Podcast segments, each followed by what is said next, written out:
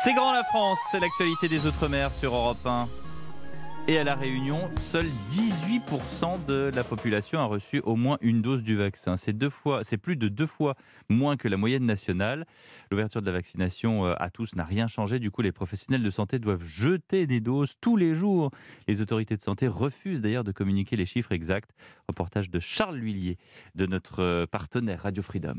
Les 5000 vaccinés par jour ici ne suffisent pas à combler les nombreux créneaux vacants dans les 10 centres de l'île. Aimé, en charge des rendez-vous à l'hôpital, doit tous les jours jeter quelques doses. Le plus dur, c'est de trouver des personnes. Si on sait qu'il y a des doses encore de disponibles, on demande s'il n'y a pas des membres de la famille qui souhaitent se faire vacciner, des amis, des amis qui connaissent des amis. Il y a des jours, on envoie un mail à notre responsable, on dit voilà, malheureusement, on va perdre des doses. Pour accélérer la campagne, la vaccination a, il y a deux semaines, été élargie à tous les plus de 18 ans. Il y a donc eu un frémissement, il est encore un suffisant. L'avantage, c'est que les volontaires n'attendent pas. Je suis venu pour m'inscrire. On m'a dit, monsieur, il y a des doses, on vous prend tout de suite. Bon, j'ai dit, je vais appeler, on verra bien. On m'a dit, ben venez, on a plein de doses. J'ai pu me faire vacciner en même pas 10 minutes. Situation inédite à cause d'une épidémie qui, sur un an, a été moins violente ici, explique le docteur Denis Lamblin. On a été moins impacté que la métropole. Les mesures de confinement ont été moins draconiennes. Ça doit avoir un impact sur le fait que c'est peut-être pas aussi dangereux que cela, cette maladie. Dans ce contexte-là, il est urgent d'aller se faire vacciner. Mais vraiment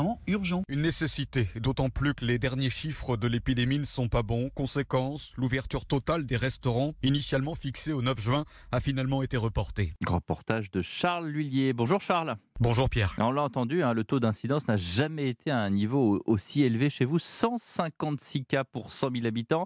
On a même découvert l'existence d'un variant réunionnais. Oui, c'est pour l'instant assez anecdotique puisque seulement 70 personnes ont été concernées par ce variant. Il ne serait donc pas très contaminant. La plupart des sujets n'ont développé que des formes asymptomatiques. Un seul a été hospitalisé. Il présentait en plus plusieurs facteurs de risque et a été guéri.